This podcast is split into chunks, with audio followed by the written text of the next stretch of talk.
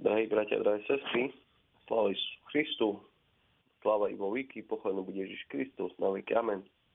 Východná i západná církev dnes slaví sviatok nepoškodeného počatia Pany Márie. Mohli by sme povedať, že tento sviatok je jeden, alebo teda predchádzaniu slavenia tohto sviatku, ktorý bol v cirkvi už od nepamäti, predchádzalo niekoľko, niekoľko vecí. Tým prvým bolo, bolo zjavenie Pany Márie v Lurdoch, o ktorom budeme neskôr hovoriť ale zároveň aj dogma o vyhlásení nepoškodeného počatia Pany Márie vzhľadom na zasluhy Ježiša Krista. Aby sme pochopili, o čom je tento sviatok, tak potrebujeme e, najskôr pochopiť, čo je hriech.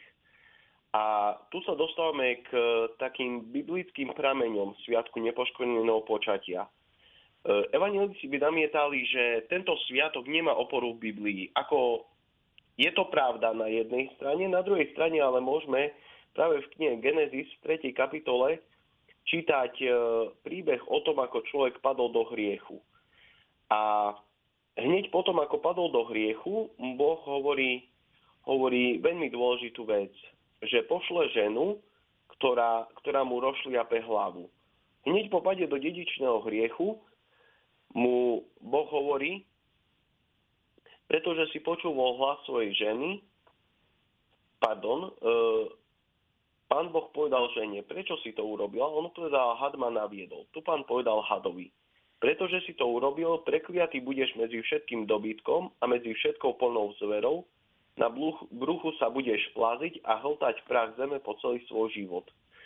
A potom prichádza to, čomu sa hovorí, alebo čomu duchovní otcovia hovoria proto evanilium, prvá radosná zväzť v Božom slove, kedy Boh hovorí, nepriateľstvo ustanovuje medzi tebou a ženou, medzi tvojim potomstvom a jej potomstvom, ono ti rozšliape hlavu a ty mu zraníš petu.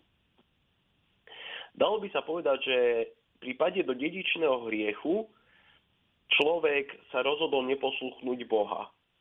A tento, toto diel, alebo táto neposlušnosť sa na človeka prenáša nie napodobňovaním, lež je daná človeku to, čo mu hovoríme dedičný hriech. Práve zmyslom sviatku nepoškvrneného počatia Pany Márie je to, že ona bola uchránená od dedičného hriechu. Mohli by sme povedať, že prečo bola uchránená od dedičného hriechu? V prvom rade pre zasluhy Ježiša Krista.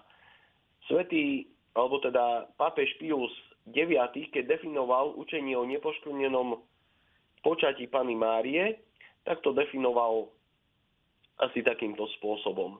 Na počet svetej a nerozdielnej trojice, na ozdobu a poctu panenskej bohorodičky, na povznesenie katolickej viery a vzrast kresťanského náboženstva autoritou nášho pána Ježiša Krista, svätých apoštolov Petra a Pavla a našou vlastnou autoritou vyhlasujeme, oznamujeme a definujeme učenie, že preblahoslavená pána Mária v prvom okamihu svojho počatia bola jedinečným milostivým privilegiom všemovceho Boha s ohľadom na zásluhy Ježiša Krista, spasiteľa ľudského pokolenia, uchránená od akejkoľvek poškvrny dedičného hriechu. Je od Boha zjavené a preto ho musia všetci veriaci pevne a stále veriť. Dalo by sa povedať, že pápež Pius IX iba definoval to, čo bolo v cirkvi prítomné už od nepamäti. Lebo ak by sme išli do histórie sviatku alebo do histórie uctievania nepoškodneného srdca Pany Márie, tak môžeme dôjsť k tomu, že toto vyznávali už mnohí, mnohí svety církvy.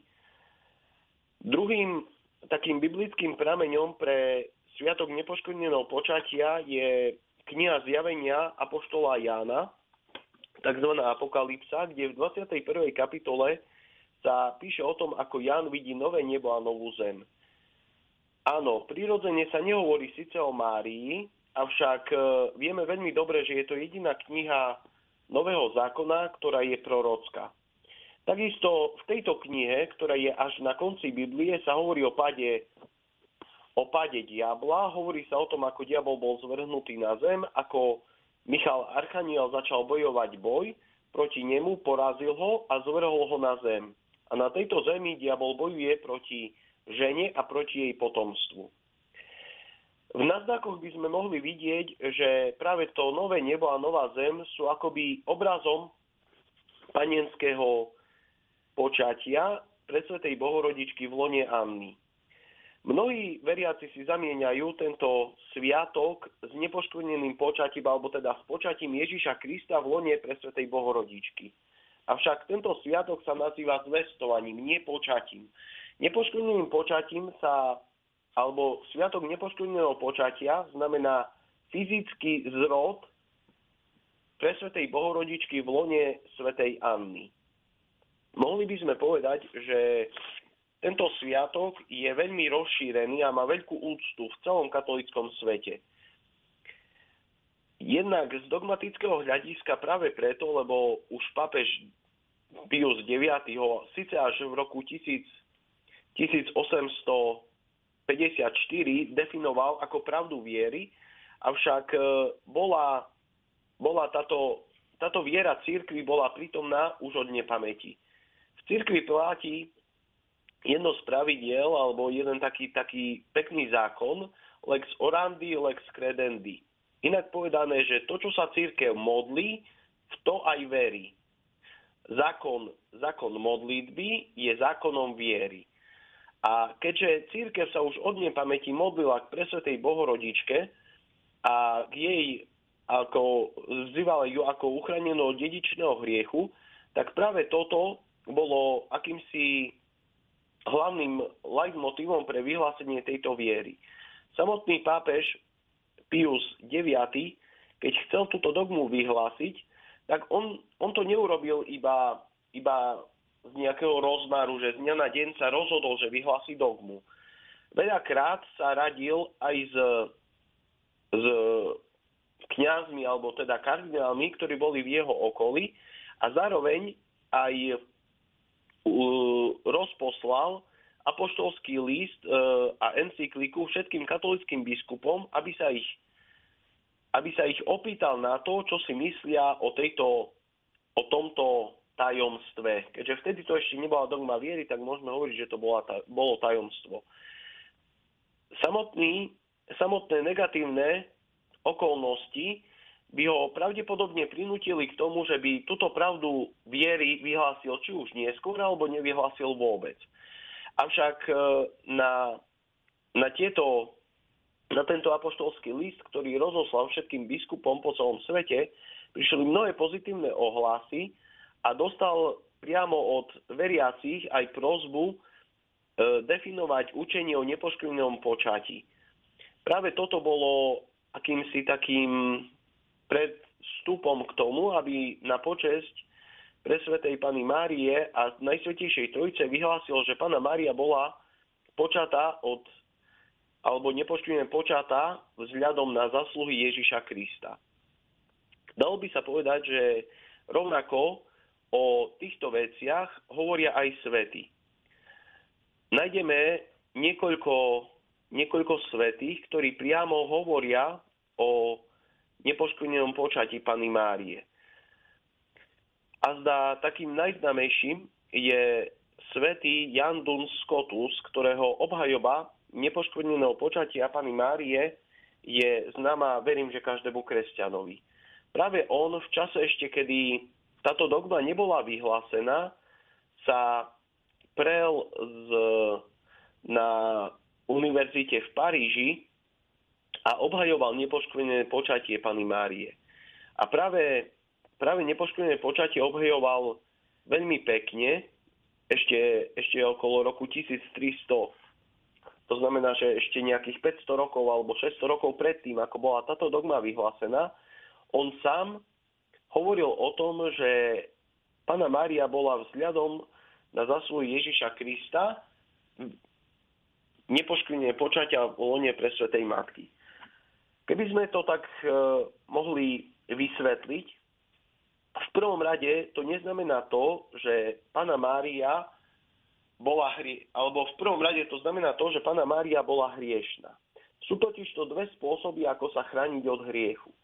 Tým prvým je, obidve sú milosť, pred, samozrejme, ale tým prvým je milosť Svetého Krstu, ktorý dostáva každý kresťan, ktorý hneď po narodení alebo teda v príhodnom čase je pokrstený a takto je zbavený dedičného hriechu. Tým druhým je výsada, kedy môže Boh uchrániť jedného alebo niekoľkých ľudí od poškvrným dedičným hriechom. Napríklad vieme o tom, že svätý Jan Krstiteľ bol v lone matky pri stretnutí s Alžbetou a teda aj stretnutí s Ježišom Kristom, ktorý bol v lone Márie, očistený od každého hriechu. E, Alžbeta hovorí, radosťou sa zachvelo dieťa v mojom lone. Práve toto vysvetľuje Jan Dun Scotus, františkánsky teológ, ktorý hovorí o tom, že milosť Ježiša Krista vytiahla akoby panu Máriu z poškvrným dedičného hriechu ešte pred okamihom jej telesného počatia. Dalo by sa to prirovnať e, k mostu. Ide vlak po moste a, a je jasné, že vzhľadom na to, že koľajnice končia, tak tento vlak sa zrúti do priepasti. Avšak mohli by sme povedať tak, tak laicky možno, že Boh vo chvíli, kedy vlak, inak povedané človek, pána Mária, už bola na tomto moste, tak ju chytil za ruku a previedol ju za túto priepasť. To znamená, že práve toto je viera církvy. Nie je to to, že Ježiš bol počatý v lone presvetej Panny Márie, ale to, že Pána Mária bola počatá v lone presvetej alebo v lone svetej Anny nepoškvrnenie. To znamená, že žije, hriech sa jej nedotkol. Svetý Jan Dun Scotus tak veľmi pekne o tomto hovorí, že Boh mohol, patrilo sa a preto aj urobil. Inak povedané, na to, aby sme to možno tak troška viac pochopili, e, musíme vedieť o tom, že Boh existuje mimo času. To znamená, pre Boha neexistuje minulosť, prítomnosť a budúcnosť. U ňo je stále aktuálne iba teraz. Iba my ľudia sme obmedzení časom. A vzhľadom na to, že iba my ľudia sme obmedzení časom, ktorý je meradlom zmeny a Boh je nemenný, tak mohli by sme hovoriť o tom, že Boh už v lone svätej Anny vzhľadom na zasluhu Ježiša Krista panu Máriu uchránil od dedičného hriechu. Inak povedané, aj iní svätí práve, práve o tomto hovoria. Svetý Irenej Ignác Antiochie hovorí o tom, že Mária, nevyhnutne potrebná pre, Mária je nevyhnutne potrebná pre správne pochopenie Ježiša Krista. Svetý Ambrós hovorí, že Mária bola zbavená od všetkej poškvrny hriechu. Samozrejme nájdeme aj obrazy, alebo teda svetých, ktorí priamo neverili v nepoškvrnené počatie Pany Márie. Čo nás možno prekvapí, patrili medzi nich napríklad svätý Tomáš Akvínsky alebo Bernard Sklarvo. Svetý Tomáš Akvínsky práve preto, lebo teológia, ktorú on postavil, vo vtedajšom čase ešte nepoznala nejaké zákony prírodzenosti a teda, teda by sa dalo povedať, že svätý Tomáš Akvínsky chápal e, ako počatie, počatie človeka v lone, v lone matky alebo v lone, v lone ženy e, prirodzeným spôsobom a preto on sám neveril síce v nepoškvrnené počatie. Ale bolo to vzhľadom na vek, v ktorom žil a na časy veľmi prirodzené. Dokonca by sa dalo povedať, že aj v súčasnosti sa toto objavuje ako námietka, že svätý Tomáš Akvínsky, učiteľ učiteľ ľudstva samotné nepočujené počatie nezastával. Avšak treba pripomenúť to, že svätý Tomáš Akvínsky to nezastával práve z jedného jediného dôvodu, že vtedajšie vzdelanie, a on bol pritom veľmi vzdelaný človek, vtedajšie vzdelanie ešte nevedelo presne o tom, ako sa počína človek v lone matky a zároveň, teda myslím tým spojenie vajíčka, spermy a tak ďalej, ale vzhľadom na to, že sa prirodzene vysvetľovalo, že muž, alebo teda muž a žena pri telesnom spojení sa, sa počínajú, alebo teda, že mužská, mužská spermia je formujúca sila, ktorá dodáva život.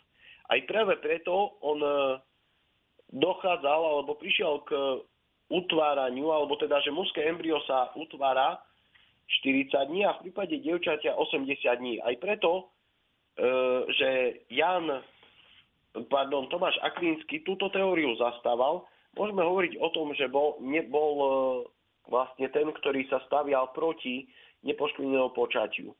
Vieme ale veľmi dobre, že táto nauka už bola prekonaná a že život začína vo chvíli počatia a embryo sa začína vytvárať hneď po spojení spermia a vajíčka. Toto E, toto sa objavilo až neskôr a svätý Tomáš Akvinsky o tom nevedel, takže vzhľadom na to, že Tomáš Akvinsky to nevedel, preto zastával aj názor o tom, že pána Mária nemohla byť počatá bez poškvrny dedičného hriechu.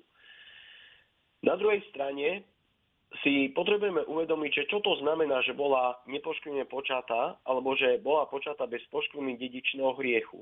Niektorí by mohli namietať, že Veď pána Mária prirodzene zakúšala pokušenia a ostatné ovocie dedičného hriechu.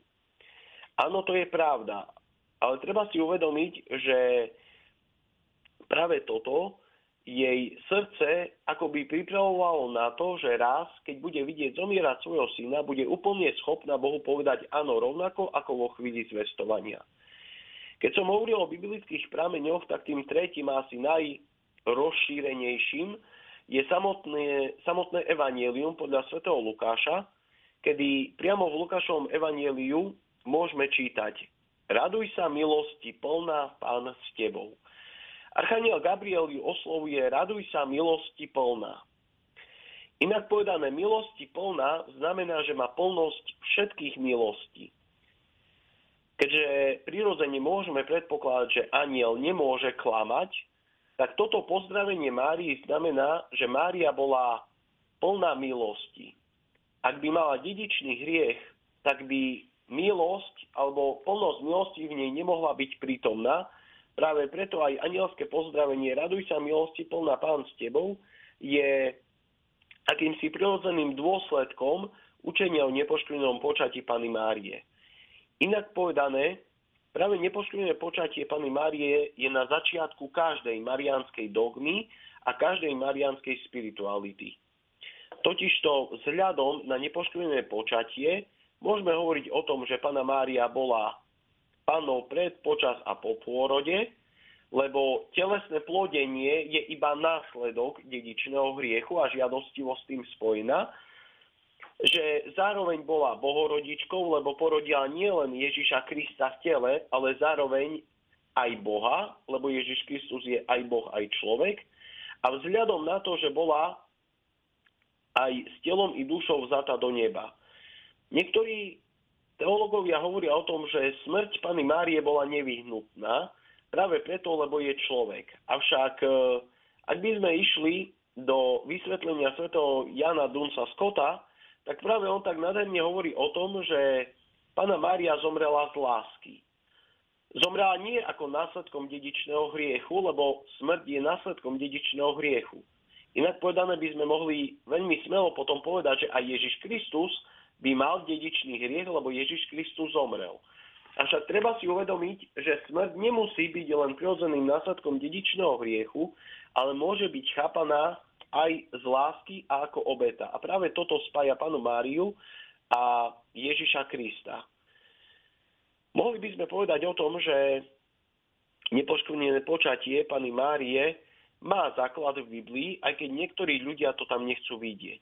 Na druhej strane, mohli by sme povedať o tom, že práve toto učenie o nepoškvrnenom počatí Pany Márie je akýmsi takým prirodzeným základom pre mariánsku úctu a pre všetko ostatné.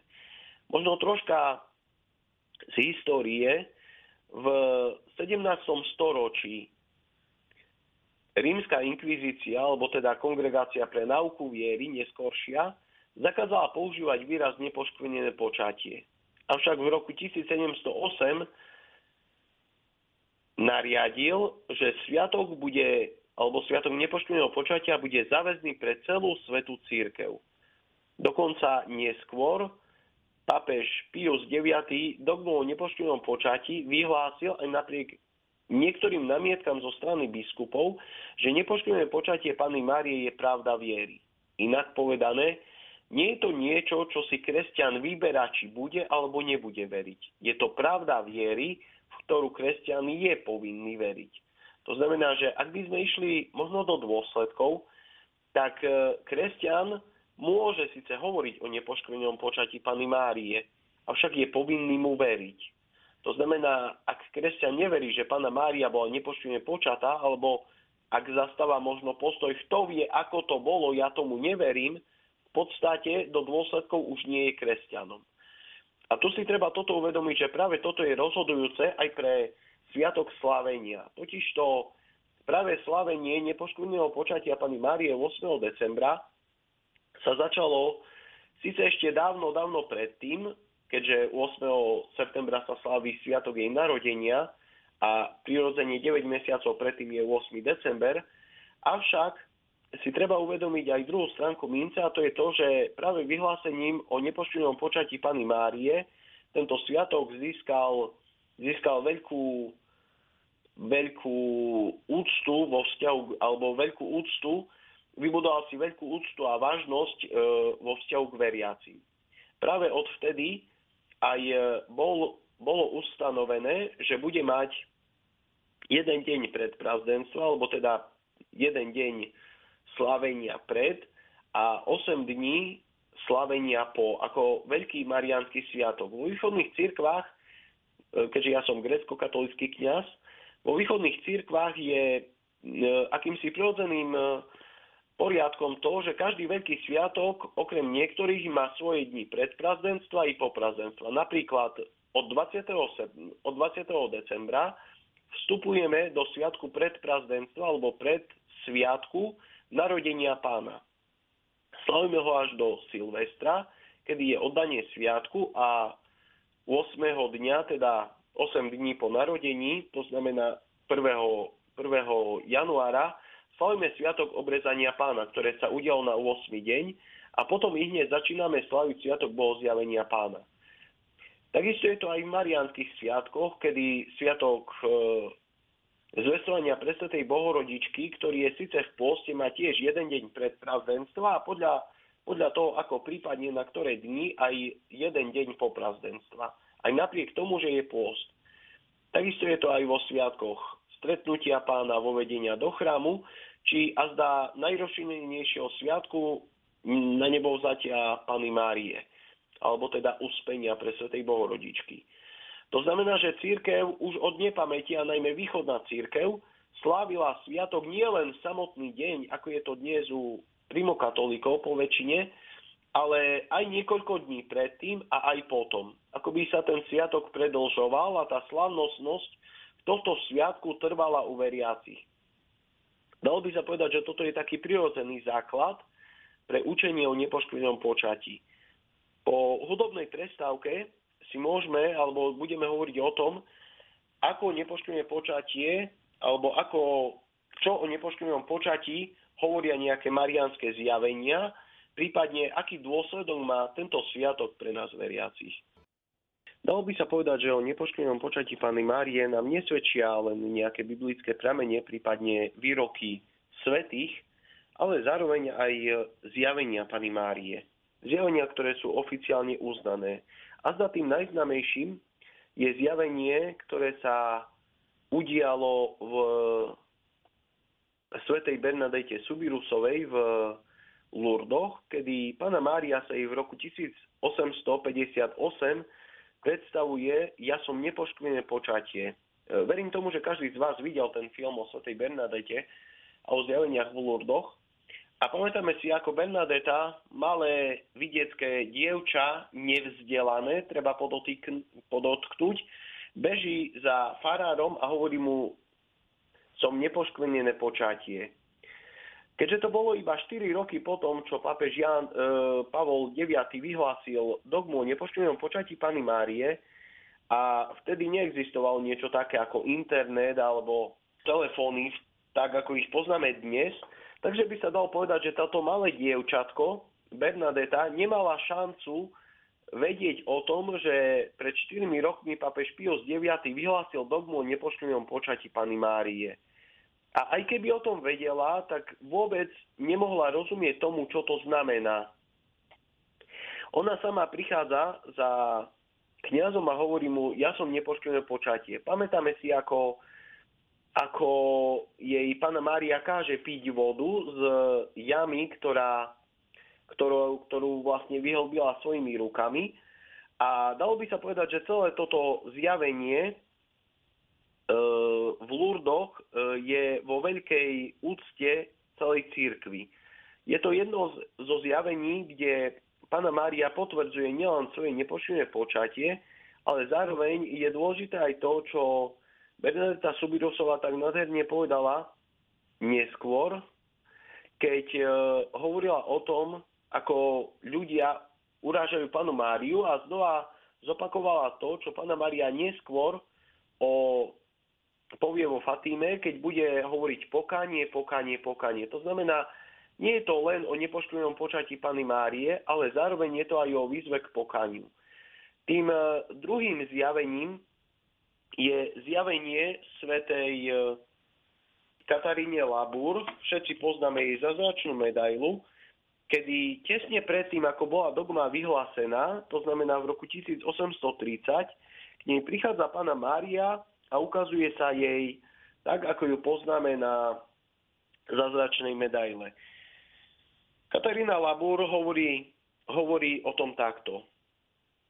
Stála vo výške obrazu svätého Jozefa. Bola strednej postavy, šaty mala ružovkastého hodvábu, rukavy voľne spustené, na hlave mala biely závoj, ktorý jej siahal k nohám. Spod závoja bolo vidno hladko pričesané vlasy a odhalenú tvár.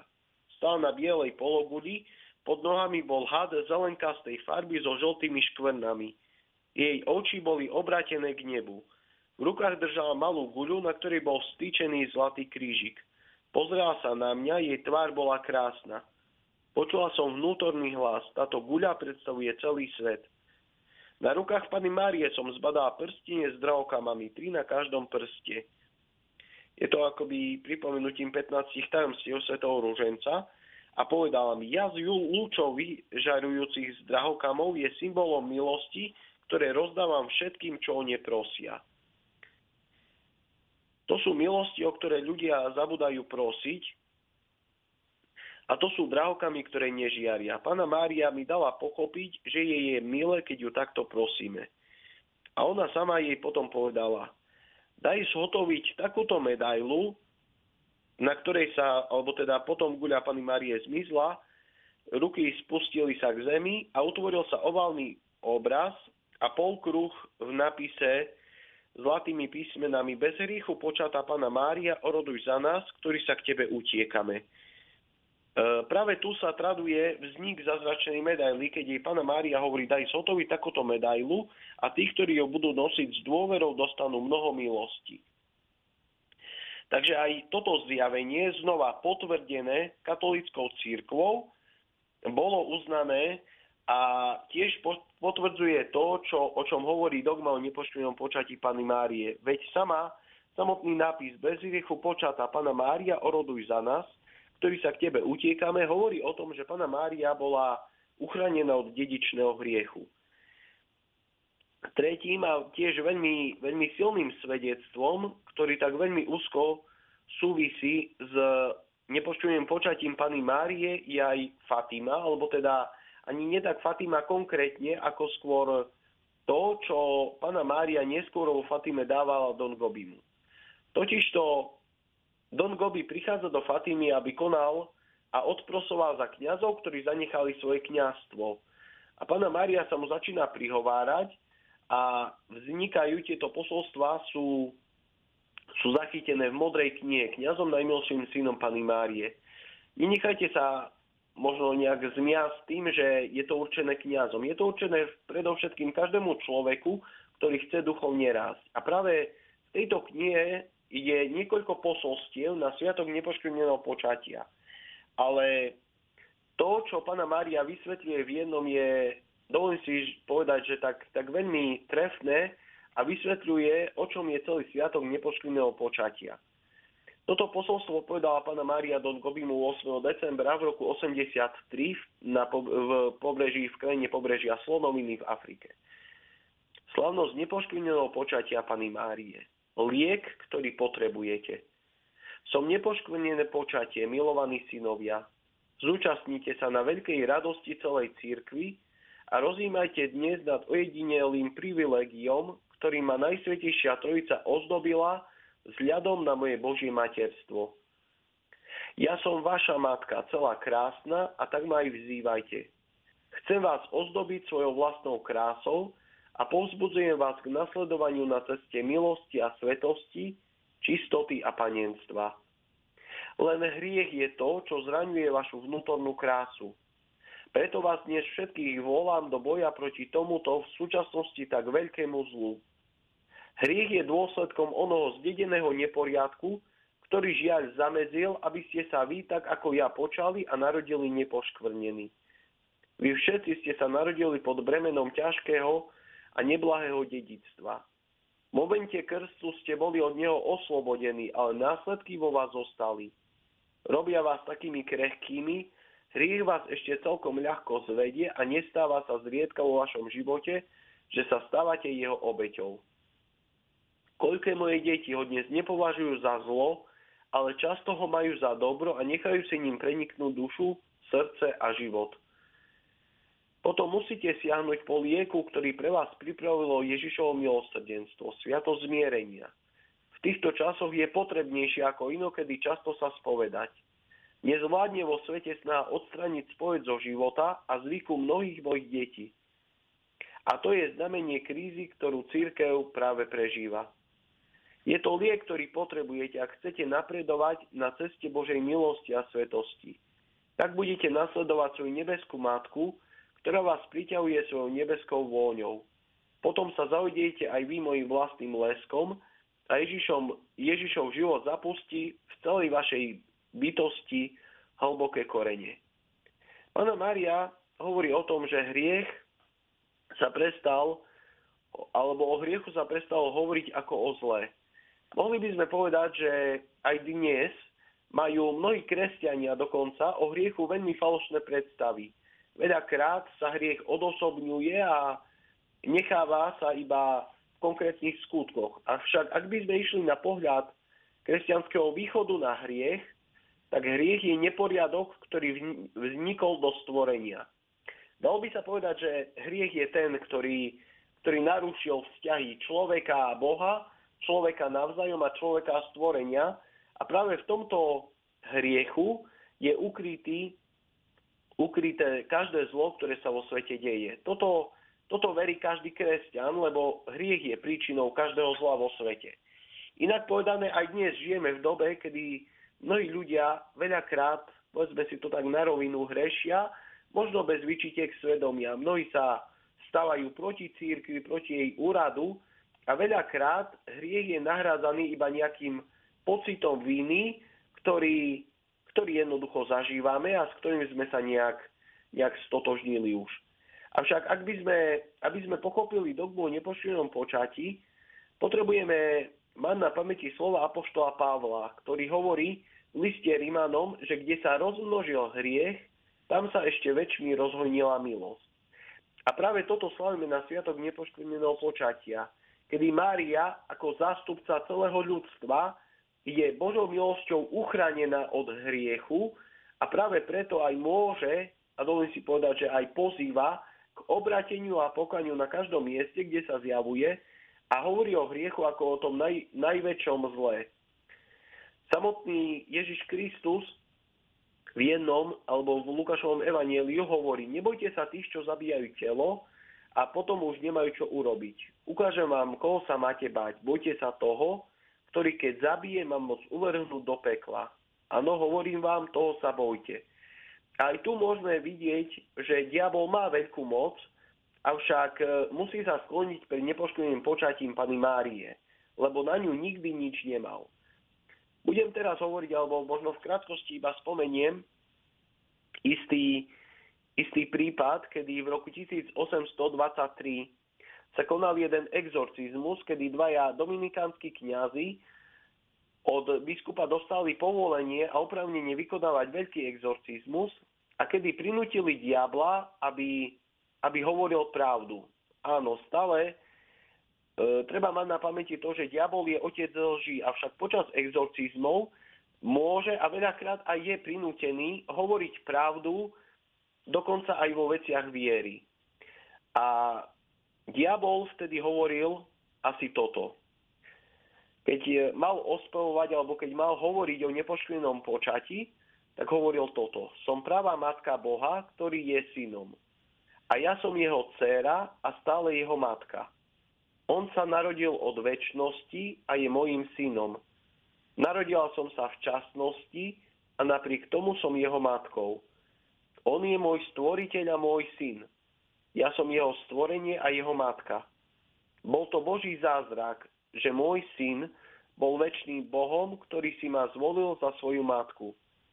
Naša existencia je takmer jednotou medzi matkou a synou. Pretože matka prijala existenciu od svojho syna a takisto syn prijal existenciu od svojej matky. Ak teda syn prijal existenciu od svojej matky, musíme povedať, že buď syn bol poznačený matkou, alebo musíme povedať, že matka je nepoškvrnená. Veľmi, veľmi pekné slova, ktoré, ktoré sa ma veľmi dotýkajú, lebo sám som zažil veľakrát to, ako diabol zúri proti pani Márii a máme s tým skúsenosti my kniazy, ale zároveň môžeme hovoriť o tom, ako si diabol nedovolí voči nepoškvenenému srdcu a nepoškvenenému počatiu pani Márie.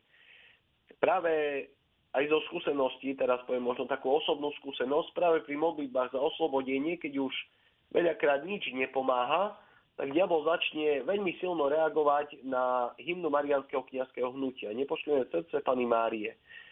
Preto sa diabol bojí Pany Márie, lebo na ňu nikdy nič nemal a nikdy ani mať nebude. Áno, Pana Mária zažívala aj pokúšenia, zažívala aj situácie v živote, ktoré boli následkom dedičného hriechu. Avšak svojim postojom viery stále zostala verná Bohu. Koniec koncov ona tak nádherne to vyjadruje, že preto od tejto chvíle blahoslovím ma budú všetky pokolenia, lebo veľké veci mi urobil ten, ktorý je mocný a sveté je jeho meno. Áno, pána Mária nie je viac ako Boh, nie je bohyňa, ako, ako niektorí hovoria. Pána Mária je tá, ktorá bola vo svojom srdci spojená so svojim synom. Maria z Agredy o tom tak nádherne hovorí, že vo chvíli, kedy jej nepoškvrnené srdce bolo prebodnuté, jej syn už nedýchal. To znamená, že jej syn už necítil prebodnutie kopijou. Avšak to prebodnutie kopijou cítilo jej srdce a v, tom, v tejto bolesti prijala každého jedného z nás. Tu sa dostávame aj k tomu, čo pána Maria neskôr povedala, keď hovorila o alebo keď sa zjavila pani e, Pierine Giliovej a e, alebo teda želala si byť uctievaná ako roza mystika. Práve, práve na Sviatok nepoškodného počatia, teda dnes, ona sama hovorí o tom, že je jej veľkým, veľkým prianím, aby bola od 12. do, do 1 hodiny konaná hodina milosti, kedy ona sama hovorí, že milosrdenstvo sa vtedy bude rozlievať na každého, kto sa takejto modlitby zúčastní. Zjavuje sa Pierine a hovorí v troch, alebo teda zjavuje sa jej a oči má plné slz a na zem jej hruď je prebodnutá tromi veľkými mečmi a hovorí Pierine tri slova. Modlitba, pokanie a náprava. Na jej na jej hrudi vidíme tri rúže, zlatú, bordovú a bielu. A význam tých troch mečov pána Mária objasňuje veľmi jasne. Opustenie kňazského alebo reholného povolania. Tým druhým je to, že kňazi a reholné osoby ostávajú a sú v stave smrteľného hriechu. A tretí meč je, sú kňazi a reholníci, ktorí spáchajú alebo páchajú Judašovú zradu. Tieto tri rúže symbolizujú ducha modlitby, ducha zmierenia a ducha pokania. Duch modlitby je práve modlitba svetého rúženca, ku ktorej vyzýva na mnohých miestach. Duch zmierenia a ochoty k obetiam je práve to, čo Don Gobi, keď sa mu začala prihovárať, konal za kňazom a čo aj pána Maria si vyslovene žiadala v zjaveniach v Monte Chiari. Zlatá rúža je duch pokania, kedy ona sama hovorí o tom, že som nepoškvrnené počatie, som Mária plná milosti, to znamená matka môjho boského syna Ježiša Krista. Svojim príchodom sem do Montechiari si želám, aby som bola nazývaná a odstievaná ako Roza Mystika. Želám si, aby každoročne 8. decembra na poludnie sa slavila hodina milosti pre celý svet. Týmto činom sa získajú početné duchovné a telesné milosti. Dalo by sa povedať, že Pana Mária hovorí o tom, že na hriech, v ktorom žije ľudstvo, existuje stále stále liek. Tým liekom je jej nepoštvrnené srdce a zjavenia, ktoré o tom hovoria, či už vo Fatime alebo na mnohých iných miestach. A zároveň e, práve preto jej nepoštvrnené srdce, lebo je to srdce, ktoré nikdy nebolo dotknuté akoukoľvek škvrnou hriechu. Východná církev to tak e, nadherne vo svojich textoch ospevuje, kedy hovorí o tom, že Pana Mária nebola dedičného hriechu zbavená, ale uchránená. Jediná z celého ľudského pokolenia. E, toľko toto církev spieva v kontakte o, na sviatok nepoškvrneného počatia Pany Márie. Kedy ona sama,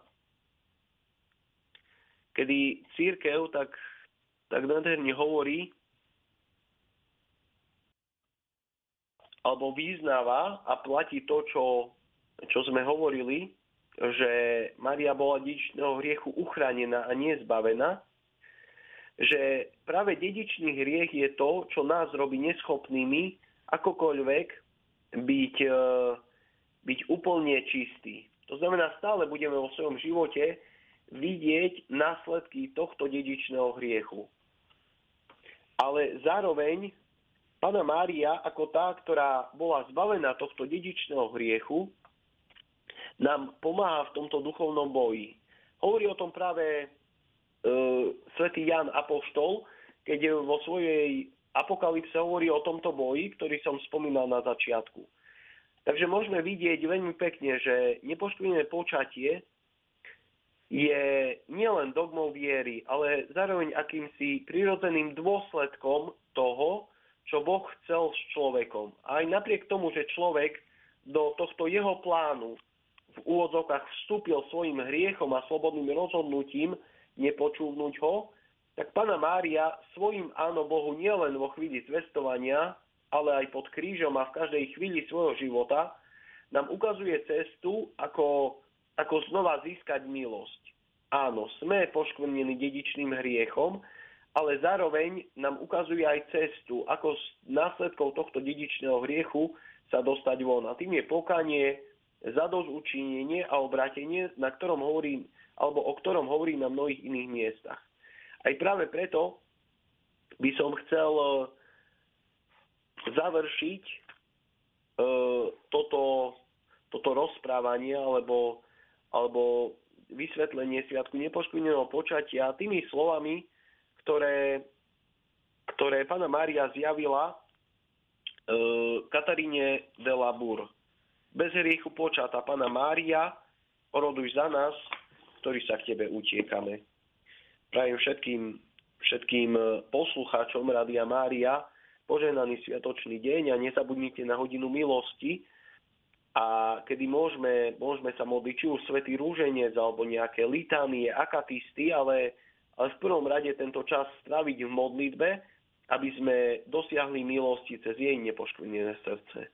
Sláva Isusu Christu, sláva Ivojky, pochválený bude Ježiš Kristus, na veky amen.